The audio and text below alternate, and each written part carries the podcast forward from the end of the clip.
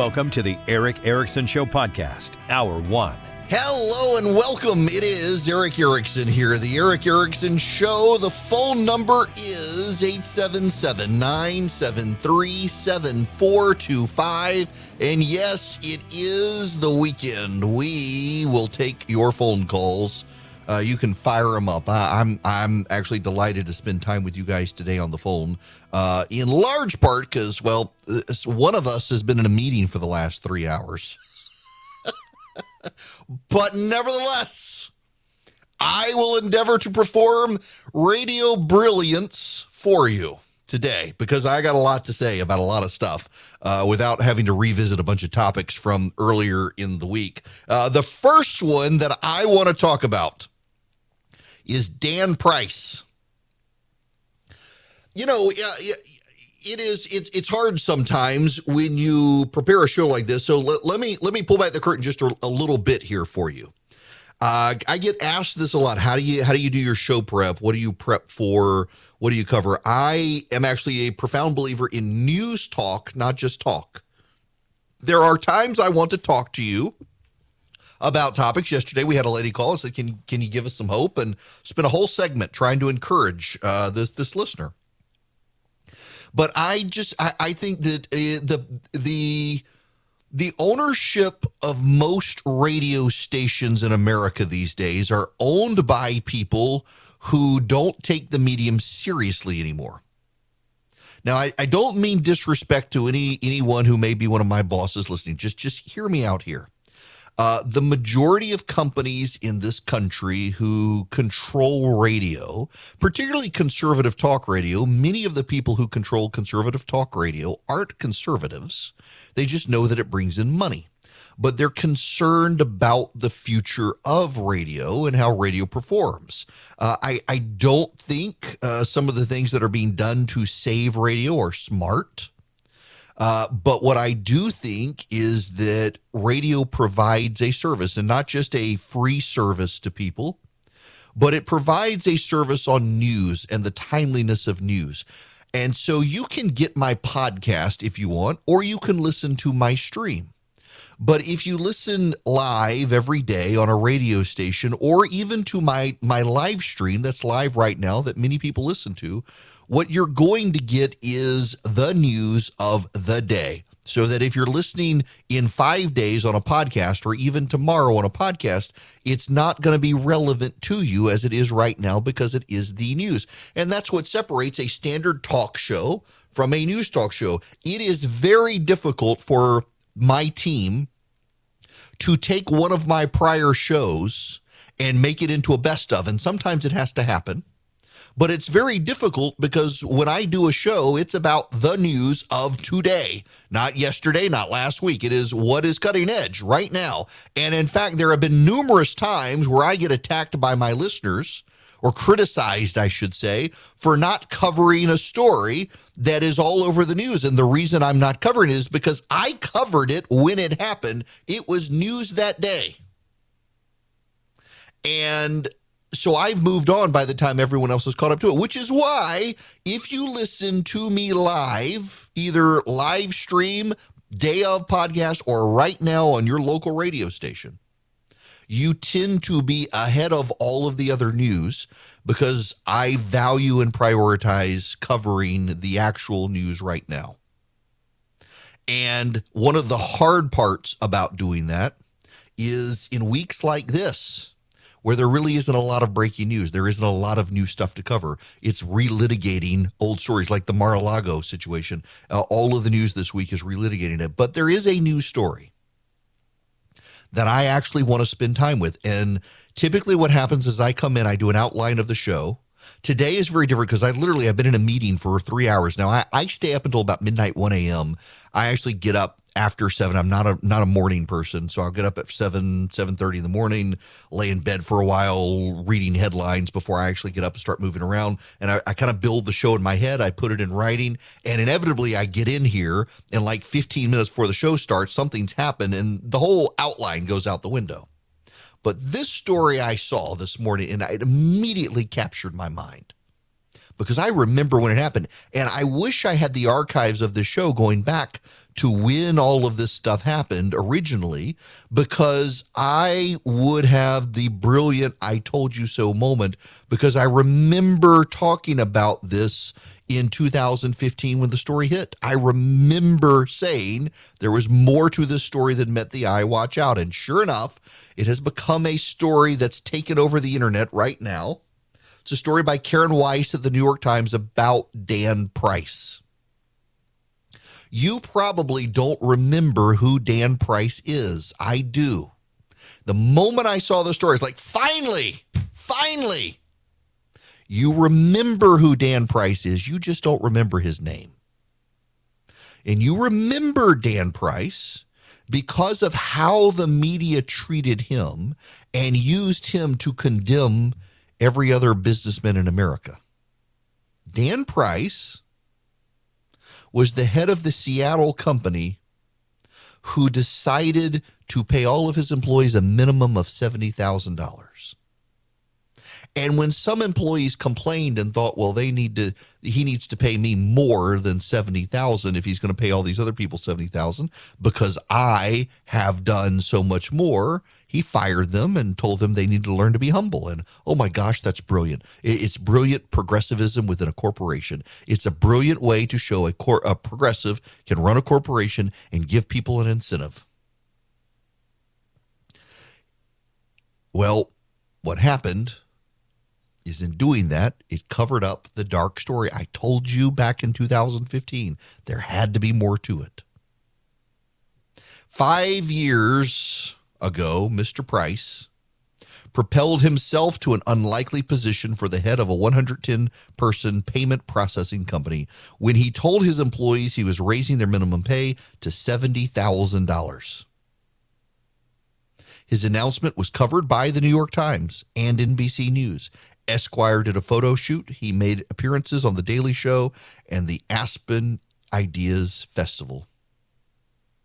Katie Margus, a model and artist, first land, learned about Dan Price in 2020 the way many people do through social media posts that celebrated his progressive politics. By the time Ms. Margus discovered him, his reputation and following online had grown even more. His self styled role as a CEO speaking truth about corporate greed resonated with the wide audience. His posts on social media had been liked tens of millions of times. He joked with Kelly Clarkson on her daytime talk show, with Lionel Richie looking on. He introduced Andrew Yang to a Seattle crowd during Mr. Yang's presidential campaign. His video chatted with he video chatted with former Secretary of Labor Robert Reich who called him the one moral CEO in America. Mr. Price was a young, handsome executive whose worldview spoke to Miss Margus's, a real live influencer on social media who criticized the excesses and arrogance of other business leaders. He posted a seemingly endless stream on Twitter, Instagram, and LinkedIn saying the right things about inequality, about mental health, about women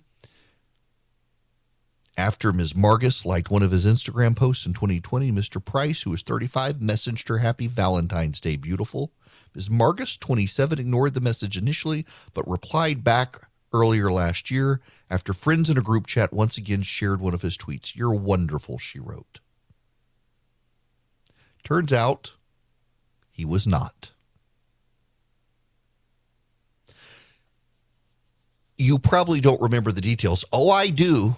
I do because I remember getting uh, incendiary attacks on social media when I said this. There was more here. I believe it was his brother or other relatives in the company were, were furious with him. They thought it was a terrible idea, and he insisted, and, and he essentially used the positive PR to push everyone else who stood in his way out of the company. Turns out he's not a great person. On Monday, Police in Palm Springs, California said they referred Ms. Margus's case to local prosecutors recommending a charge of rape of a drugged victim. Prosecutors in Seattle earlier this year charged Mr. Price with assault in another incident. After responding to questions early in the day from the New York Times, Mr. Price tweeted he had resigned on Wednesday evening as CEO of Gravity Payments. He wrote he had become a distraction and needed to focus full time on fighting false allegations made against me. There were warning signs about Mr. Price, but Ms. Margus did not see them when she did a Google search. Many of the top results for Dan Price were his own social media accounts and flattering stories. Buried was the reason he had, for a time several years ago, nearly vanished from public attention. An article the author of this New York Times piece wrote in 2015 for Bloomberg Business Week that revealed his story about the pay raise had notable holes and that his former wife had accused him of domestic violence and the attention dried up. Now, there are a number of things to say about this story. And the first is much of the American media, because the American media has become so progressive, embraced this guy without asking very many questions when it happened. In fact, the author of this story for the New York Times, Karen Weise, was one of the very few people to ask the stories in Bloomberg, and it never really went anywhere. And she can say here that, well, his fame kind of dried up, but it didn't really. He was able to pivot off those positive stories around the country including being named the best boss in America by Inc. magazine in November of 2015 for a rise in fame. It's like the Harvey Weinstein story. Harvey Weinstein, until the Me Too movement really came about and, and strengthened, Harvey Weinstein could get away with all sorts of stuff because the media loved him. He was accessible and gracious to the media and Democrats. Remember, when the Harvey Weinstein story came out, what, what, what did he do? What did he do? He immediately said he was going to pivot to focus on gun control in America and spend his time building a social campaign to get gun control passed. And he really thought he could do that. And for a time in America, he would have been able to get away with it, but not during the Me Too era that itself kind of fell apart. But Harvey Weinstein knew how the game was played. It was deeply telling that he thought he could pivot to gun control. This guy was a progressive, Dan Price was. He attacked Donald Trump regularly, contrasted his leadership skills to Donald Trump's, and oh my gosh, the left loved it. The easiest way to get fame in America today is to attack Donald Trump and use your platform to be awful to Trump. Hello, Michael Avenatti, and to a degree, Liz Cheney. That's what this guy did charismatic messenger in a movement of growing inequality this woman writes about him in the New York Times, but the story he was telling in public didn't add up. He told the media that his brother, who co owned Gravity, sued him after the wage increase and implied it was retribution for reducing the profits. Court documents showed that Mr. Price's splashy $70,000 wage announcement took place after the lawsuit was initiated. Mr. Price told media outlets his divorce several years earlier was amicable, but his former wife gave a TED talk in which she described abuse. He got mad at me for ignoring him and grabbed me and shook me again, Ms. Colon read from her old journal. He started punching me in the stomach and slapped me across the face. She recalled once locking herself in a car, afraid he was going to body slam her into the ground or waterboard her in their upstairs bathroom like he had done before. Mr. Price denied the incidents and threatened to sue the University of Kentucky for defamation if they left her talk up, and so they took it down.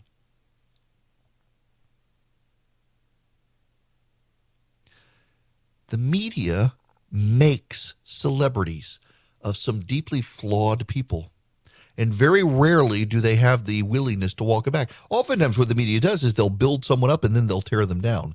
Now, this woman, in her article in Bloomberg Business Week, actually cost him money and he did disappear. But then he reinvented himself on social media and people forgot her story because there were so many other massive stories out there praising him. The, y'all, this goes to Brian Stelter leaving CNN. Stelter's problem was that he loved the cable news media so much he couldn't hold it accountable. He could only focus on the part of it he hated Fox and conservatives and Trump. He couldn't hold it accountable. And what is the media today? It's not a necessary aspect of a free people, although the free press is. But cable news is not. What is cable news? Cable news and the newspaper, more and more, is an industry that depends on outrage for clickbait to generate profits. And that is an industry that could be held accountable. And no one wants to do it. And because no one really wants to do it from within, they allow monsters like this to get fame until they can get more fame and more clout by then tearing down the monsters they built, like Harvey Weinstein, like this guy like so many other people. Hello there, it is Erick Erickson here. Don't forget to sign up. The show notes, they came back today largely because, well, Philip came back to work, so he could send them instead of me. Sorry about yesterday. Um, but if you text data to 33777, uh, you will get the show notes email, and we are trying to be mindful in doing it um, to try to find when we're linking to stories, if we can find them from places that don't have paywalls, so you can get easier access to them without having to do a bunch of subscriptions, uh, and you can figure out what Zaporizhia is. we're actually going to talk about Zaporizhia here in a little bit uh, with the Russians. Right now, however, it's not a disease; it's a place. By the way, uh, I, I want to point something out. You want to see how politicized things are. This is how politicized the Department of Justice has become. The U.S. Attorney in Massachusetts has issued a statement regarding the threats against Boston Children's Hospital. You'll recall their allegations Boston Children's Hospital has been performing or advocating for sex reassignment surgeries on minors. They claim, no, no, we only do it when they're 18. Some have found supposed documentation showing that actually it was uh, kids under 18 until there was outrage. Uh, but the U.S. Attorney in Boston has issued a statement today's news about the alleged threats directed at Boston Children's Hospital transgender health program is disturbing. Children deserve an opportunity to thrive and grow as their own authentic selves. Parents, guardians, and healthcare providers who support them in that journey should be allowed to do so free of threats and harassment. I want to make it clear the Department of Justice will ensure equal protection of transgender people under the law. Where was the statement from the Department of Justice about the protesters at Supreme Court houses when there's a specific law against protesting to affect decisions outside the homes of justices? Where is the Department of Justice statement about Jane's Revenge firebombing pregnancy centers around the country? Where is the federal investigation into Jane's Revenge? Where is the public statement about that investigation? Nowhere. Nowhere. The U.S. Attorney is willing to release a statement on Boston Children's Hospital getting threats but no U.S. attorney nor the attorney general has released a statement about pregnancy centers actually getting firebombed, not just threatened. Merrick Garland has refused to enforce a law prohibiting protests outside the homes of federal judges as applied to the Supreme Court. Refused to, to enforce it. Won't arrest anybody for it. But for this, they want you to know they're going to take action if you are opposed to having children permanently physically mutilated because they think they are of the wrong gender. Um, the double standards and the partisanship at the Department of Justice, it's not just Republicans who do it. The Democrats totally doing this. Hello there. It is Erick Erickson here. Phone lines are wide open 877 973 7425 if you want to call in. So, um, hang on a second. Now I, I can't suddenly ever have one of those moments where you remember a um something and then you don't. Um ah yeah yeah yeah. This was this was back then too. Same year. Was the Dan Price stuff. so I have not been to my seminary classes in just over a year because of scheduling, and I am really desperate to get back to them. Um, I really, really miss, and I got to figure out my schedule in order to be able to make it work. Uh, been at Reformed Theological Seminary (RTS) in their campus in Atlanta, really in Marietta, just north of Atlanta. Great, wonderful seminary and I really miss taking classes. And honestly, I'm going for the classes. I'm not really even going for the degree. I just want the knowledge, and it's a great way to, um, to, I, I just learn and uh, deeper learning. But I, I remember uh, January seventh, two thousand fifteen. I was actually I was taking a class and it was an intensive multi day class on, I'm trying to remember which one it was. It might have been the prophets. So it was this all day thing where I would take off work for the day and it was a it was like you'd have it on a Friday and a Saturday. And so I think that was I think that it doesn't matter. I was in I was in seminary and the news of the Charlie Hebdo attack broke. If you will remember the Charlie Hebdo shooting, uh, Islamic radicals forced their way into the offices of Charlie Hebdo in Paris. Charlie Hebdo was a satirical magazine and it had uh, published drawings, mocking drawings of the Prophet Muhammad. In Islam, one is not to put up any pictures of Muhammad, especially ones that ridicule him. And so, two individuals broke into Charlie Hebdo and slaughtered the staff, murdered the staff. 12 people killed, 11 others injured. The same day that happened in Atlanta, Georgia, Kelvin Cochran was fired.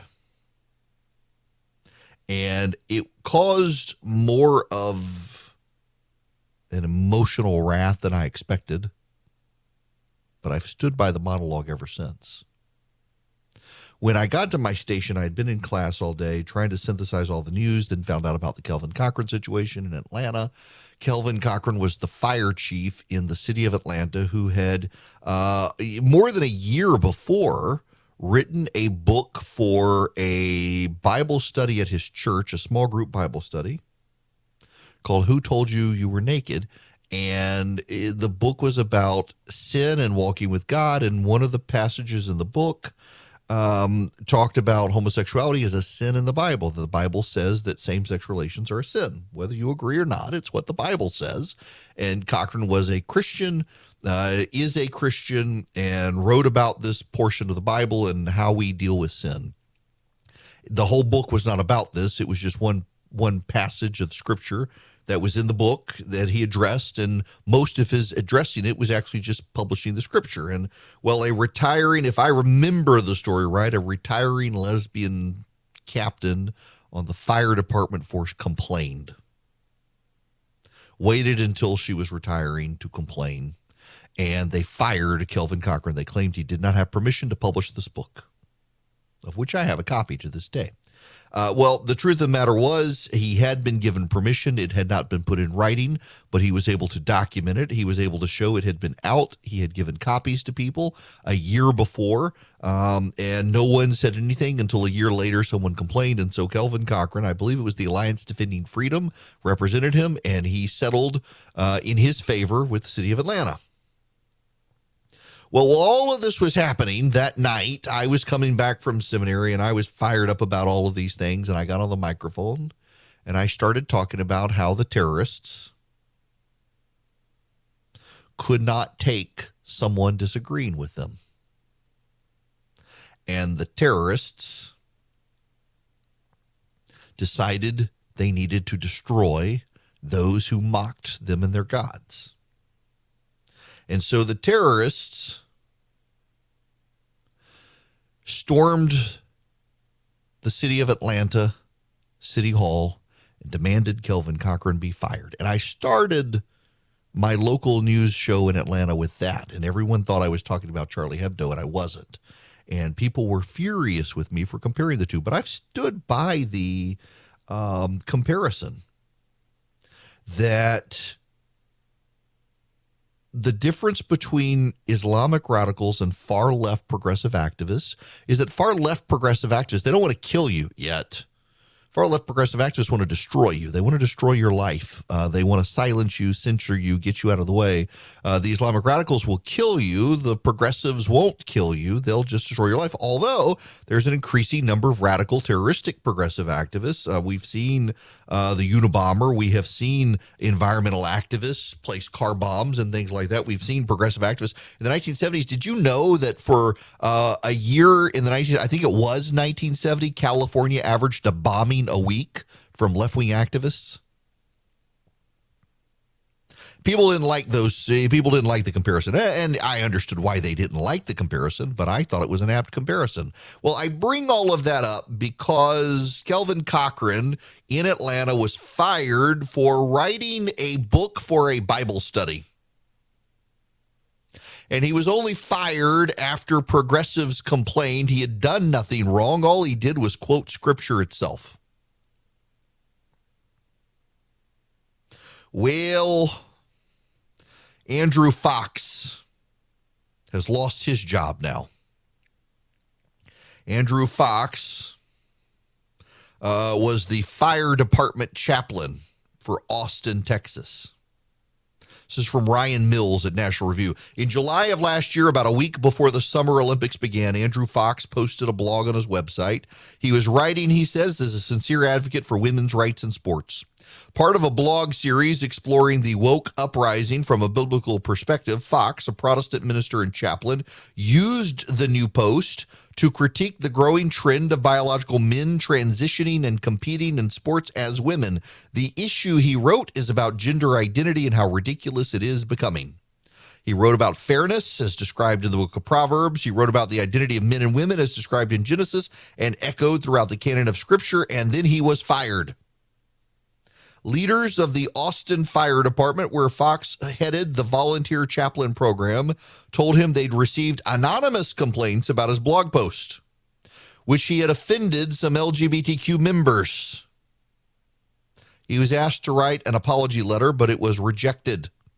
Fox refused to recant his beliefs. Because of this, he said he was dismissed from his duties. On Thursday, he filed a lawsuit with the Alliance Defending Freedom, the same group that represented Kelvin Cochran, filed it against the fire department, alleging the department violated his First Amendment rights to speak freely about his religious beliefs. What they did was they punished him for simply speaking about his theological beliefs on his own personal blog, on his own time, unconnected to his volunteer role with the fire department, said Ryan Bangert, senior counsel with ADF. They punished him for conducting a ministry. He's a minister. He's talking about theology on a theological blog. An Austin Fire Department spokeswoman declined to comment on Fox's case or his service as a chaplain. She didn't respond to general questions about the department's policy regarding freedom of speech and viewpoint neutrality. ADF pointed out that the city of Austin and the fire department have for years promoted a social justice agenda and expressed public support for alphabet gang issues. The fire department was the first public agency in Austin to participate in the Pride Parade, had its crew wear shirts emblazoned with a rainbow for Pride Month, and once released a public safety message message featuring a drag queen. The city of Austin and the fire department are, are really sending a message that unless you adhere to their ideological beliefs, you're not welcome, says Mr. Fox's lawyer. You know, Mr. Fox, by the way, is an immigrant from the United Kingdom. And he wrote this on his own time, on his own dime. He's a minister. This reminds me of the case up in uh, uh, up in Montana, where the pastor of a church, the church itself, declined to participate in a Pride Month event with a local food bank that they had otherwise supported. And the pastor of the church is being fined by the Realtors Association for hate speech. Have y'all heard of this? I've talked about it on the show. This is the fact pattern because some people question this. This is, well, if he can't sell houses to people who are gay, he shouldn't be a realtor. That's not the fact pattern. The fact pattern is he is the senior pastor of a church. The church works with the local food bank and has for about 30 years. But the church refused to participate in a pride event because the church is an Orthodox Bible believing Christian church. And y'all all know what Orthodox Bible believing Christians believe about that. And because he's the pastor of the church, the local Realtors Association has fined him $5,000 and threatened to kick him out of the MLS service and give it, not give him access to it because of the National Board of Realtors hate code.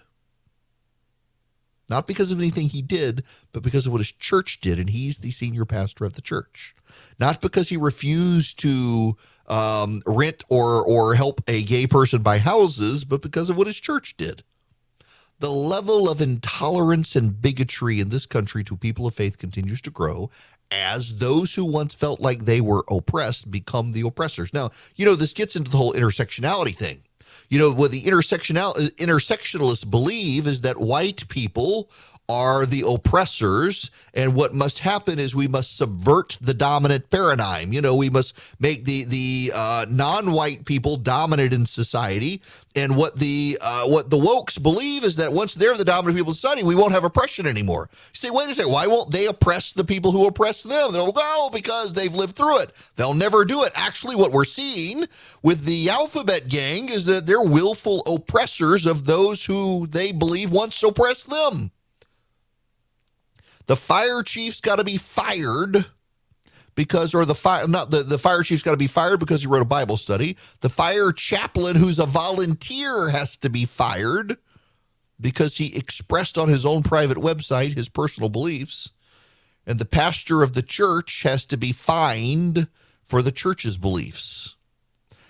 Archbishop chaput from philadelphia once said it's a great line Evil preaches tolerance until it's dominant, and then it seeks to silence good. And you can kind of see what he means by the world around us right now. Unbelievable.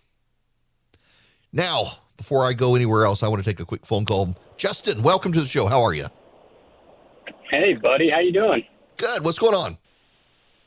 Oh, driving up to Atlanta. That's always good or always bad, depending on what yeah. time you come. Hey, um, man, thank you for talking about this today, Erick. I, I got a, I got 100% agree with you, and I was telling your call screener this, and this is what I really think. I think a huge part of why we're seeing a draw to extremism is because it's not an evil playing field. If if people were feeling that their rights were kind of equal with everyone else, hey, we're going to take care of this issue on the left, and we're going to take this issue on the right. To your point about, hey, we're going to protect the Supreme Court justices because that's the law. I think if people were seeing inequality, I don't think we'd see the extremism. But it's the fact that I think conservative people are feeling, rightfully so, that they are constantly being told no, that they're constantly not getting the same rights.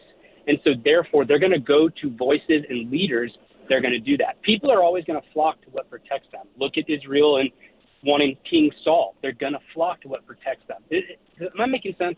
Yeah. Oh, yeah, yeah, yeah. They absolutely are. And in fact, I, I have long maintained that one of the reasons we had the rise of the Trump phenomenon here is because conservatives increasingly viewed progressives as an existential threat to their way of life, and they felt like they needed a strong man to protect them from the left. And Trump, you ask people what he stands for, they say he fights, and he was willing to fight the left on the right's terms for the right, and so people rallied to him and and had his back. I think that really does explain the dynamic pretty tremendously around the country right now, and it's only going to get worse unless, frankly, I think it's on the left to say, you know what, we will agree Let's go with federalism. Everybody leave everybody alone, and everybody's allowed to have their own views, even if I disagree with them. And we can all have a polite society civilly together, even as we disagree. And they don't want to do that now. They don't.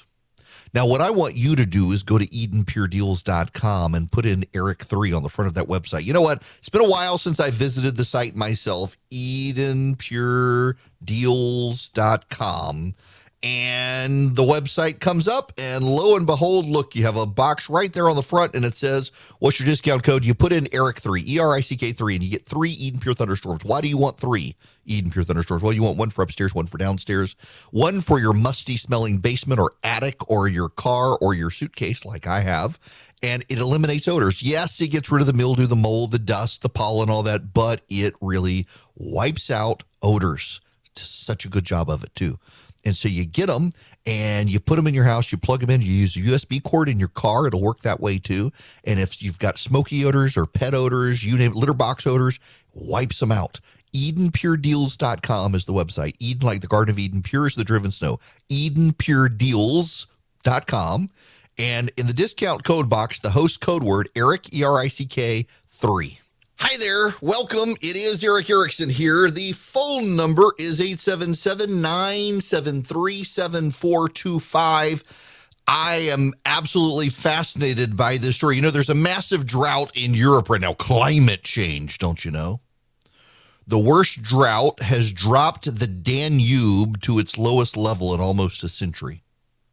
What I find just absolutely fascinating here is that uh, the hulks of dozens of explosives laden German warships sunk in World War II are being exposed. The vessels were among hundreds scuttled along the Danube River by Nazi Germans' Black Sea Fleet in 1944 as they retreated from advancing Soviet forces, and they still hamper river traffic during low water levels. This year's drought, viewed by scientists as a consequence of climate change, has exposed more than 20 of them on a stretch of the Danube near Prahovo in eastern Serbia, many of which still contain tons of ammunition and explosives and pose a danger to shipping. The German flotilla has left behind a big ecological disaster that threatens us.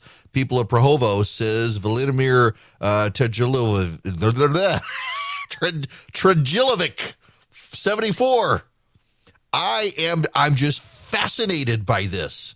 Um, the pictures are remarkable of these ships that they can see. Now, the, the Danube really is um, very, very low right now. And you know, the Europeans, interestingly enough, to fight climate change, have decided they want to give up rail traffic and 18 wheeler traffic and they want to start shipping stuff on the Rhine and the Danube instead, using, I guess, sailboats or some such. And now they can't because the river levels are so low, they can't get the coal to the power plants. I just uh, it, the whole thing is just kind of crazy. And of course, everything is about climate change these days. It's all climate change, people. Don't you think otherwise? It is 100% exclusively climate change. And if you don't think it is, you're a climate denier. You might as well deny the Holocaust. You're terrible people. it just, it's kind of funny to see the Europeans get in this predicament. And why? Because they decided to rely on the Russians for everything instead of relying on themselves. My goodness. When we come back, let's talk about Mitch McConnell thinking the Republicans may not take the Senate.